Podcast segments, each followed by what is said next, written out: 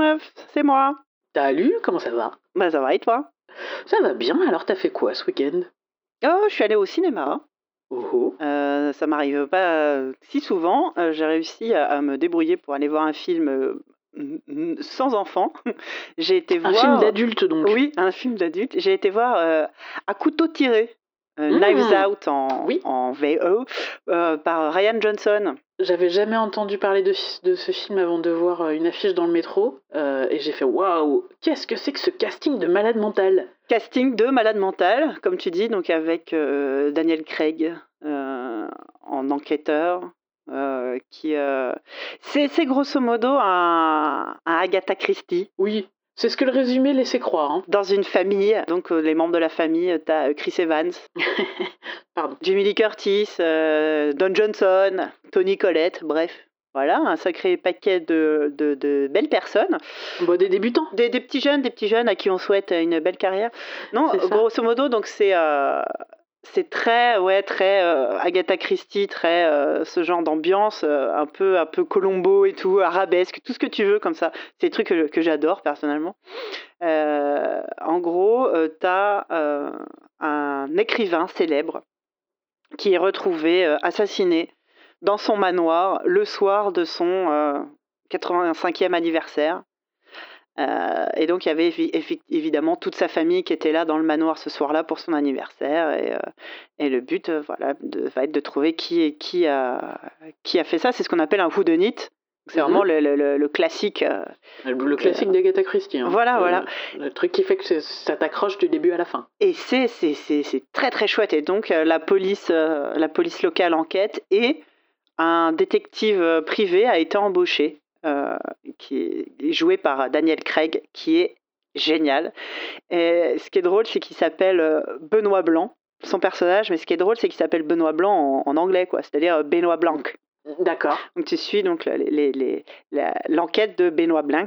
J'étais mort de rire à chaque fois qu'il disait son nom pendant tout le film. Genre, c'était marrant. Enfin, bon, bref. Mais donc, il y a- vraiment ce côté bah, Hercule Poirot, en fait. Enfin, le mec, il a un nom français. Je pense que c'est pas du tout, euh, pas du tout un hasard. Et euh, et t'as tous les membres de la famille qui, euh, qui vont passer euh, un par un, euh, qui vont être interrogés. Et évidemment, qui sont tous plus odieux les uns que les autres. Ils sont tous formidablement égoïstes et, et- et- et incapables. Parce, que, parce que le grand-père, il était ultra riche. Il a fait fortune avec ses bouquins. Des bouquins euh, de, d'enquête policière, évidemment. Ah, d'accord. Ouh, l'Inception. et, euh, et il a trois enfants qui sont tous plus. Enfin, il a un fils qui, est mort, mais il y a sa, la femme, enfin la veuve, qui est donc jouée par Tony Collette, qui est, une espèce de, bobo qui, qui, qui sert globalement à rien, quoi, qui a une fille qui est étudiante en école d'art, gauchiste, euh, qui est prête à, tu vois, à, à se battre euh, pour, pour, euh, pour la lutte des classes. Bon, bah, sauf que comme elle est milliardaire, ça, ça- ça va, c'est facile, quoi, c'est pas trop dur pour elle. Euh, il a une fille donc, qui est jouée par Jamie Lee Curtis, qui a épousé John Johnson. eux, ils ont un fils, alors il est carrément néo-nazi, la bonne ambiance. Et, et eux, c'est vraiment, ils sont à deux doigts du Make America Great Again, tu vois. Ils sont même pas à deux doigts, je pense qu'ils sont en plein dedans. Euh, et euh, le troisième enfant, il est joué par Michael Shannon. Euh, oui, il me semble que c'est lui, ouais. Et, et, alors lui, lui c'est le, fils qui a jamais, jamais rien fait. Je crois que lui, du coup, il dirige la, boîte d'édition de son père, parce qu'il a jamais réussi à rien foutre d'autre, et que son père a fini par lui trouver ce taf-là, quoi. Et donc voilà, cette espèce de famille euh, nulle, quoi. Et à côté de ça, t'as le personnage de l'infirmière, l'infirmière personnelle, bah, parce que donc le, le, le- le milliardaire en question, enfin, il était très vieux, donc il avait une, il Une avait infirmière à à la maison, quoi, qui s'appelle Martha, qui est jouée par euh, Anna de Armas, qui est géniale comme actrice. Et, et Martha, elle, euh, elle est complètement témoin de tout ça, et, euh, et elle, elle colle pas du tout. Elle, donc elle est d'origine d'Amérique du Sud, mais t'en sais pas plus, parce que chaque membre de la famille dit Ah, mais oui, Martha, mais oui, elle est équatorienne. Il interroge quelqu'un d'autre Ah oui, Martha, la petite bolivienne. Puis un autre qui dit Ah bah oui, Martha, la mexicaine. Déjà, t'es là. Oh, les enfoirés. Et Martha, elle habite un petit appart avec sa mère et sa sœur, et, euh, et elle galère, et elle est infirmière, quoi. Et, euh, et en fait, c'est euh, la seule confidente du mec qui est mort, quoi. donc de comment il Ouais. s'appelait? Arlan, Arlan Tromby. Lui qui était un vieux monsieur qui avait l'air a priori tout à fait sympathique et, et donc qui, qui peut pas blairer, blairer sa famille à juste titre quoi. Et donc il y a aussi un des petits enfants qui est joué par Chris Evans, qui est lui alors le petit-fils euh, playboy, tu vois. Euh, et ce qui est drôle, c'est que Chris Evans, on le connaît pour son rôle de Monsieur Parfait. euh, Captain America, et là il joue une espèce de petite ordure. tu sens qu'il se fait plaisir. et, voilà, et toute cette famille, et donc les flics plus le détective Benoît Blanc qui vont démêler tout ça. Et ce qui est drôle, c'est que tu sens que c'est un peu à la Colombo, c'est-à-dire que je pense que le mec, dès le début, sait. Peut-être pas tout, mais tu sens que. Il se Mais- doute que. Ouais, et, et à chaque fois, tu as des petites phrases, des petits. Enfin voilà, c'est classique du genre, mais qu'est-ce que c'est bien raconté? Qu'est-ce que c'est bien raconté, quoi? Et, euh, et ce qui est assez marrant, c'est que le, euh, la résolution intervient relativement tôt dans le film. Ah ouais? Toi, en- toi, en tant que spectateur, Tu sais très vite qui c'est? pas très vite, à, à mi-chemin, je dirais, Ok. mais ça relance, tac, l'histoire derrière et euh, ça- ça- le film change un petit peu de forme. C'est très très chouette, vraiment très très chouette. C'est un genre de film qui avait un petit peu bah, disparu, j'ai l'impression de, de... c'est plus trop la mode de ce genre de film. Bah non, non, c'est clair. Enfin, c'est plus trop la mode au cinéma, parce que je peux te dire que sur France 2, il y en a 1000 par semaine. Oui, voilà, on en a sûrement beaucoup vu des bah, plus ou moins médiocres en plus. Enfin, je veux dire, tout le monde n'est pas Agatha Christie. ou- Sur France disais- 2, ils s'en sortent bien. Ça s'appelle euh, Les Petits Meurtres d'Agatha Christie, d'ailleurs. Oui, non, mais voilà. les- mais ce- même, tu s'en vois, bien. Moi, j'ai grandi euh, dans une maison où on regardait Arabesque en Ouais. boucle parce que ma mère, elle est super fan et j'aime bien ces trucs-là, tu vois, c'est chouette. Euh, Colombo, ça reste un, un, un- un maître du genre, c'est vachement bien Mhm. aussi. Mais tu vois, au cinéma, là, vraiment, ça dure, euh, ça dure une heure et demie, boum. Euh. Euh, le truc qui, a été, qui est sympa aussi, c'est qu'ils viennent d'annoncer, là, euh, Ryan Johnson a annoncé qu'il va en faire une franchise de Knives Out, c'est-à-dire que son personnage de Benoît Blanc, on va le retrouver dans d'autres films. Génial c'est, on est vraiment sur euh, l'Hercule Poirotisation du perso. Ah, franchement, je trouve ça trop trop cool. Et euh, j'ai hâte de, bah, de voir les prochaines aventures. Quoi. Je trouve ça vraiment classe. Mais du coup, ce sera toujours incarné par le même acteur ou? Bah, a priori, oui. Enfin, en tout cas, j'en sais pas beaucoup plus que ça, mais euh, normalement, oui. Et franchement, je trouve ça cool de, relancer une espèce de nouvelle franchise un peu euh, à l'ancienne, entre guillemets. Euh, hein, ouais, le nouveau Hercule Poirot. Puis c'est marrant, c'est que euh, ça va pas trop changer de James Bond, tu vois. euh. Bah, C'est ça, c'est que cet homme commence à devenir abonné aux franchises, en fait. Mais voilà, donc c'est cool. Et alors, il n'y a pas de date encore, hein, mais, mais on sait qu'il y aura, il y aura d'autres aventures de Benoît Blanc. Et je trouve ça cool. Et en fait, le truc qui pourrait devenir carrément drôle, c'est que ça pourrait être une espèce de point de rendez-vous pour les grands acteurs. Tu vois Ouais. Tu pourrais avoir des castings de dingue à chaque épisode. Ah bah, si le casting il est aussi ouf que celui-là, ouais, non, mais ça va être incroyable. hein. Parce que euh, à un moment, peut-être les, les, les grosses pointures vont commencer à se battre pour être dans, le, dans un des épisodes. Allez, le MCU Star Wars, rentrez chez vous. Benoît Blanc, Benoît Blanc.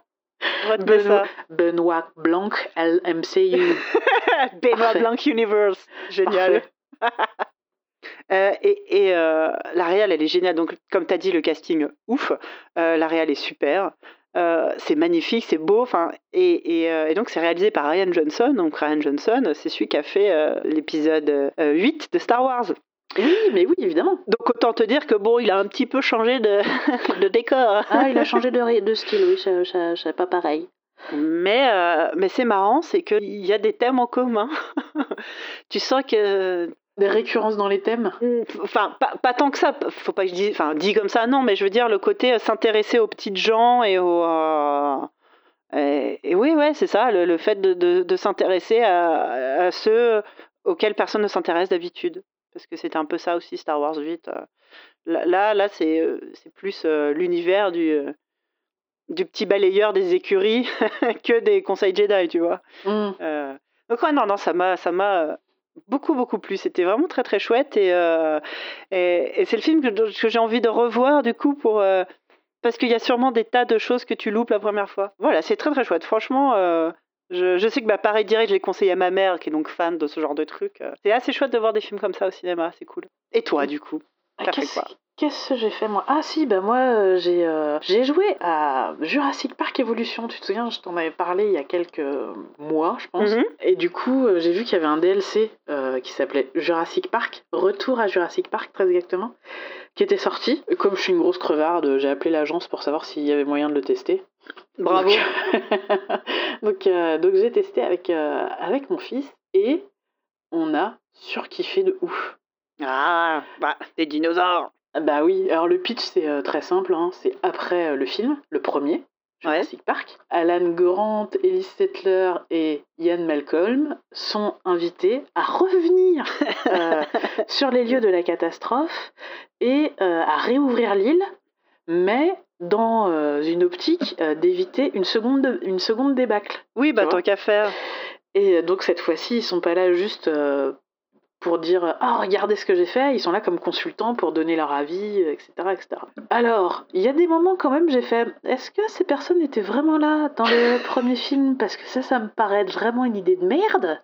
Genre moi après le premier Jurassic Park j'aurais mis que des herbivores. C'est ça.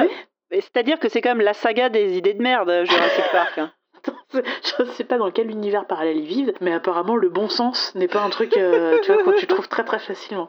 Donc très rapidement tu te retrouves à refaire euh, des vélociraptors et des tyrannosaures, et là tu te dis Non. est-ce que pas. vous êtes vraiment sûr du truc les gars? Est-ce que vous avez vu le film Mais c'est très très drôle, et, et moi pour le coup j'ai regretté de ne pas avoir revu le film récemment, Ouais. parce que il y a mille références au film. Et je sais que j'en ai loupé la moitié. Mais il y a, il y a vraiment des références euh, partout. euh, quand, tu, quand tu crées certains types de dinosaures, quand tu crées certains lieux, euh, quand tu fais certains tests de sécurité et tout, il y a des phrases où je fais Ah, c'est comme dans le film. et à un moment, c'est vrai que je me suis un peu retrouvée à essayer de me dire Ah, attends, euh, dans le film, comment ils avaient placé les enclos? Parce que j'aimerais bien refaire un peu un truc pareil. Il y a un truc très régressif, très, euh, très, très interactif avec le, Ouais. avec le film que j'ai euh, que j'ai adoré. Est-ce qu'on Et- plonge dans du caca? Non, Parce Non, que ça, y c'est a pas. important ça. Ah d'accord, pardon. pas. Mais il y a le- les petites voitures sur, le, Ah. sur les rails. Et bon, peut-être j'ai fait quelques tests pour voir ce qui se passait euh, si jamais on les faisait passer dans l'enclos du tyrannosaure, mais c'est pas, le- pas le sujet. Oups. Et non, je l'ai vraiment trouvé très très chouette. Euh, bah, comme pour les premiers, on retrouve les doubleurs originaux. Donc on retrouve les doubleurs originaux euh, de Grant et St- Stedler. D'accord. Il y avait déjà euh, Ian McCallum qui était déjà là dans les précédents et donc qui est toujours doublé par euh, Jeff, Gold- Jeff Goldblum. C'est un délice, hein. Mais euh, retrouver les doubleurs originaux euh, du premier film, c'est hyper chouette. Bah ouais, carrément. Ah. Et, et j'ai vraiment passé un bon moment. Du coup, autant le premier était euh, très kids friendly, j'ai trouvé. Mon Mhm. gamin, il a adoré euh, me regarder jouer. Autant sur euh, ce DLC là, c'était c'était c'est plus un produit pour moi que pour lui. C'est-à-dire Oui, bah, que ça appelle aussi au fanservice, j'imagine. euh, Ouais. parce que de toute façon, lui, toutes les références, il les a pas. Et parce que tu passes quand même pas mal de temps à réparer l'infrastructure du parc avant de pouvoir produire des dinosaures. Et que lui, ce qui l'intéresse, c'est la production de dinosaures, tu vois. Donc euh, il y a deux, trois fois où il s'est barré en me disant Bon, bah, c'est quand qu'on fait les dinosaures On n'en est pas encore là, chaton Et en plus, euh, il y avait ce truc qui était que moi j'avais trouvé très équilibré dans le premier et qu'il est pas tellement euh, dans ce DLC. Alors, est-ce que c'est moi qui ai joué comme une quiche? Mais le jeu ne devrait pas me laisser la possibilité de jouer comme une quiche. C'est que, donc, t'as, comme dans le premier, tu as trois gros types de contrats. Donc, Mhm. euh, des contrats sur les dinosaures, des contrats sur la sécurité et des contrats sur euh, l'argent, la fréquentation. Et je me suis consacrée, je me suis vraiment euh, focusée à fond sur la création des dinosaures et les missions liées à l'histoire de Jurassic Park Mhm.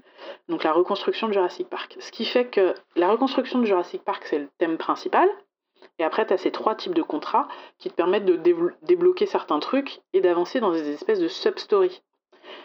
Sauf que, ayant terminé la story principale, je me suis retrouvée bloquée dans les sub-stories parce que j'avais, j'avais toutes les sub-stories à 0% et qu'il fallait que je les monte pour pouvoir débloquer d'autres trucs qui permettaient de débloquer d'autres sub-stories. Ok.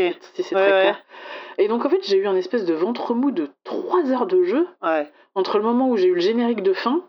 Parce que oui, moi je suis ce- ce- ces personnes-là qui, quand elles ont le générique de fin mais qu'elles n'ont pas fini 100% du reste du jeu, continuent à jouer. Tu vois, dans Non mais la base, la base la base. dans, dans les trucs de gestion comme ça. Et donc voilà, je voulais terminer mes sub-stories et donc ça m'a pris trois heures pour arriver à remplir cette espèce de ventre mou qui fait qui, qui vient du fait que si j'avais bien tout avancé en même temps, donc les sub-stories et l'histoire principale, je l'aurais Ouais. jamais vu. Ouais. Mais en fait, le jeu aurait pas dû me permettre de continuer sur l'histoire principale sans avoir atteint Sans, des, ouais, pourcentages minimum sur les sub-stories. Ouais. C'est à peu près le seul reproche que j'ai à faire au jeu. Ça m'a obligé à jouer 3 heures de plus. Ouh là là, Oh. c'était affreux. Donc euh, non, non, j'ai vraiment adoré. Et voilà, si tu ne dois faire qu'un seul, euh, qu'un seul DLC, je pense que c'est c'est celui-ci, surtout après avoir euh, reg- re-regardé le film juste avant. Ça doit Ouais. être un truc assez jouissif. En vrai, je suis à deux doigts de re-regarder le film et refaire le DLC pour voir tout ce que j'ai raté, alors que franchement, j'ai autre chose à foutre. Même pas étonné. Ouais. Donc j'étais un peu, euh, j'étais un peu déçu de ne pas pouvoir euh, partager euh, autant que euh, sur le jeu principal avec, euh, avec Miniplop, mais je l'ai quand même euh, appelé à la fin. Il a bien bien aimé. Hein. Ouais, puis, tu, euh, tu lui ouais. as montré quand même les Oui, oui. dinosaures et tout. Bah, surtout qu'il y a, euh, il y a ces- des dinosaures qu'il aime beaucoup qui sont les piscivores, donc euh, les carnivores qui ne mangent que du poisson. Oui, oui. Et euh, bon, il a une vraie grosse passion pour les piscivores. Là, il y en avait deux. C'est marrant qu'il soit passé de, dans ses passions des poissons aux animaux piscivores.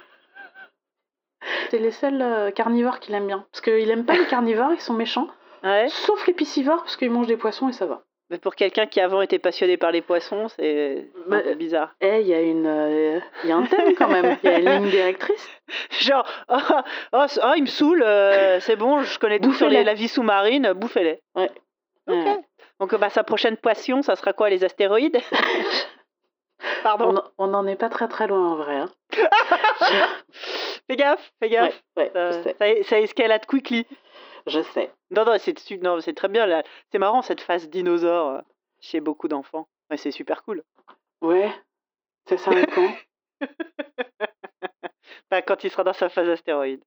Génial. J'ai tellement hâte. T'inquiète. Bref, donc ce petit DLC est disponible sur, euh, bah, comme, le, comme le jeu principal, quoi, c'est-à-dire euh, sur euh, console, euh, PS4 360 et sur PC, où tu peux jouer avec euh, ton gamin sur les genoux. Mais oui. Et pour la modique somme de, pff, je sais pas, 15 euros, un truc comme ça. Ok. Ah bah ouais, écoute. C'est-à-dire le prix d'une place de cinéma. C'est-à-dire le prix d'une place de, de cinéma. Hmm. On est vraiment rendu à 15 euros sur les places de cinéma, là? Non, mais ça, ça va pas trop tarder. On est à 12, non? Ouais, c'est- c'est déjà pas mal. Ouais. On se demande pourquoi des fois les gens vont pas dans, se déplacer dans les salles et préfèrent euh, regarder ça magiquement euh, Sur Netflix. sur, les inter- sur les internets ou sur Ouais. Netflix. ouais. Ah bah oui, j'imagine même pas les familles avec deux gosses ou plus. hein. Ok, cool. Des dinosaures et des meurtres à élucider. Voilà. C'était c'était un bon week-end. Donc ce DLC s'appelle Jurassic World Evolution Return to Jurassic Park. Donc retour à Jurassic Park et il vaut 20 balles. Autant pour moi. Ok. Allez, deux places de cinéma. Une place et demie. Une place adulte et un enfant. ouais, Alors Et- que ça dure beaucoup plus longtemps. tu vois, comme quoi. Et puis, comme, et puis re- regarder, euh, re-regarder la cassette vidéo de Jurassic Park. Oh mais oui, tellement. Oh, je vais y aller de ce pas. Allez, je te fais des bisous. Ça marche. À plus. À plus, salut, bisous.